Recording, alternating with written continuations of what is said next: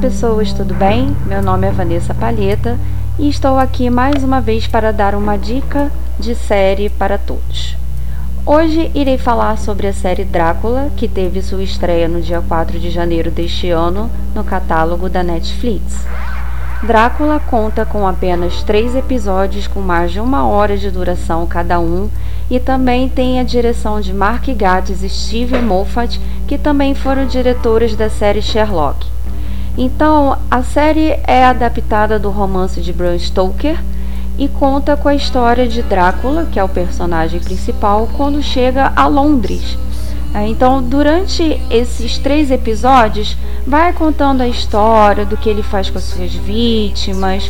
Então, às vezes tem um roteiro ali que você talvez não entenda, mas que com o passar do episódio você vai acabar entendendo do porquê algumas coisas na série acontecem. Então eu aconselho que vocês vejam Drácula com a mente aberta, porque eu vi algumas críticas dizendo que Drácula não é uma série muito legal para ser assistida.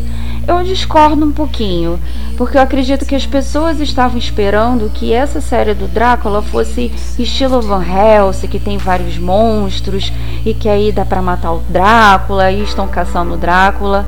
Não, não é nada disso.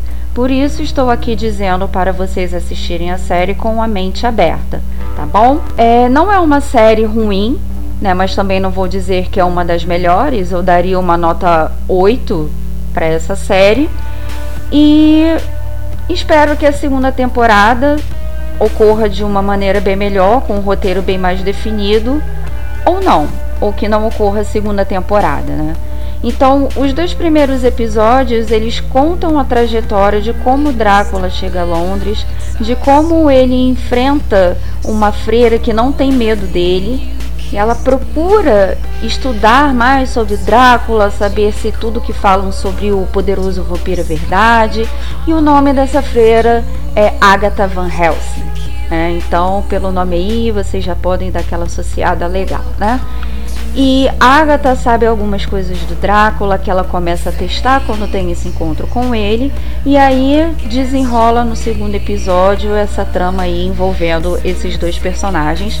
E no último episódio é, tem uma é um episódio voltado mais para o século do qual nos encontramos, onde Drácula chega na cidade moderna e ele muito rapidamente aprende como lidar nesse mundo atual. Né? Talvez por isso as pessoas não tenham aceitado muito bem. Eu acho que elas esperavam que fosse mais voltado mesmo para o clássico do Stoker, mas como eu disse, assistam de mente aberta. Eu sempre vou pegar nisso porque é uma adaptação, não vai ser igual o livro, nunca vai ser, né? Então eles tentaram dar uma nova forma é, só que eu acredito que essa nova forma não funcionou tanto, não agradou muitas pessoas. E se houver uma segunda temporada, que eles revejam bem as críticas, que eles revejam o roteiro e façam uma adaptação melhor desse clássico, que é um clássico e que não deve ser desmerecido dessa forma, né? Então, galerinha, é isso, fica aqui o meu recado, fica aqui a minha dica. E não esqueçam de seguir a gente nas redes sociais. Estamos no Twitter, só você procurar por Mendara Cash. Estamos no Facebook também, só digitar Mendara Cash. E se vocês quiserem mandar alguma crítica, sugestão, algum tema para a gente debater em algum podcast, é só vocês mandarem um e-mail para cashmendara.gmail.com e aguardem o próximo Mendicas, que temos vários por aí e espero que vocês tenham gostado desse. Deixo um grande beijo para todos e até a próxima!